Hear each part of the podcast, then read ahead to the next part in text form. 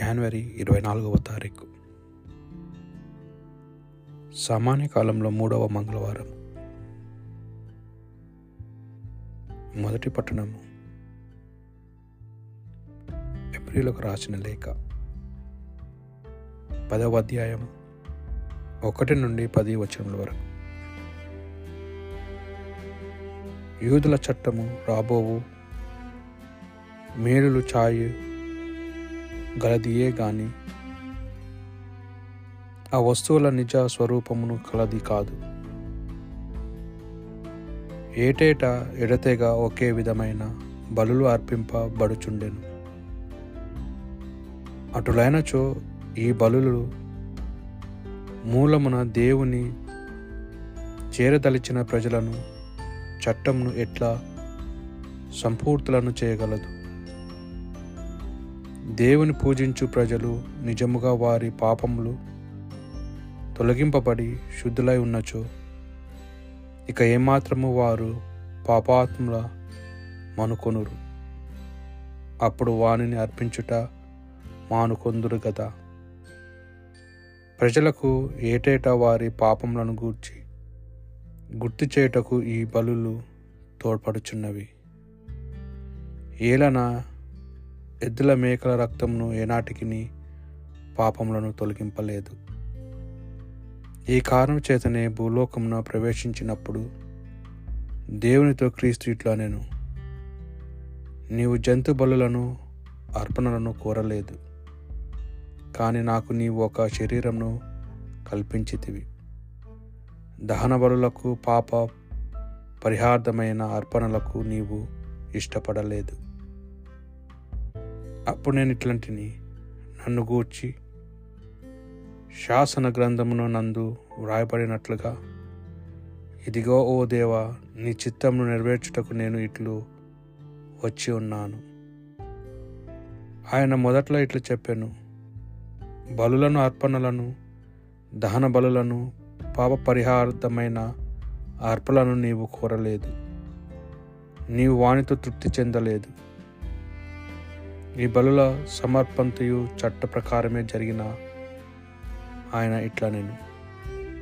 తదుపరి ఆయన ఓ దేవా నీ చిత్తంను నెరవేర్చుటకు నేనిట్టు వచ్చి ఉన్నాను అని పలికెను.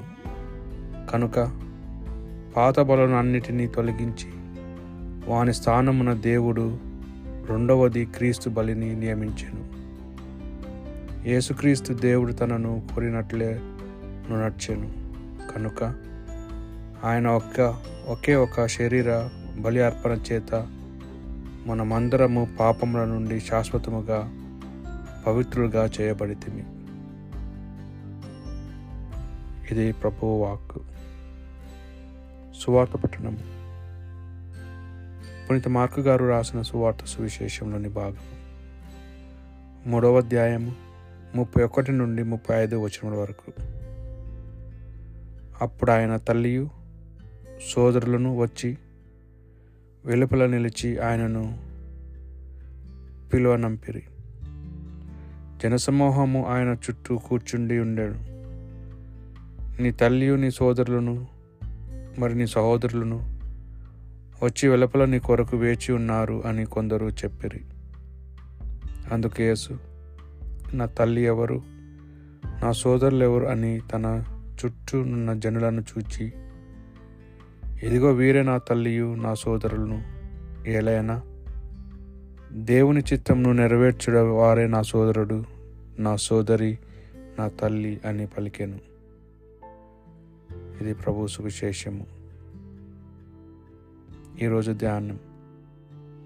యేసు ప్రభువు ముందు ఒక జన సమూహము కూర్చొని ఆయన సందేశాన్ని శ్రద్ధగా వింటున్నారు. అయితే గబారపడి ఆయన బంధువులు మాత్రం ఆయనను తమతో ఇంటికి తీసుకొని వెళ్ళేందుకు బయట నిలబడి ఉన్నారు. ఈ నేపథ్యంలోనే యేసుప్రభు తనకు అయిన వారు పరాయి వారు మధ్య గొప్ప పోలికను వ్యక్తపరిచారు. దేవుని చిత్తాన్ని నెరవేర్చువారు నా సోదరులు సోదరి తల్లి అని అన్నారు. ఈ చిన్న మాటలో ఎంతో గొప్ప వివరణ ఇమిడి ఉంది.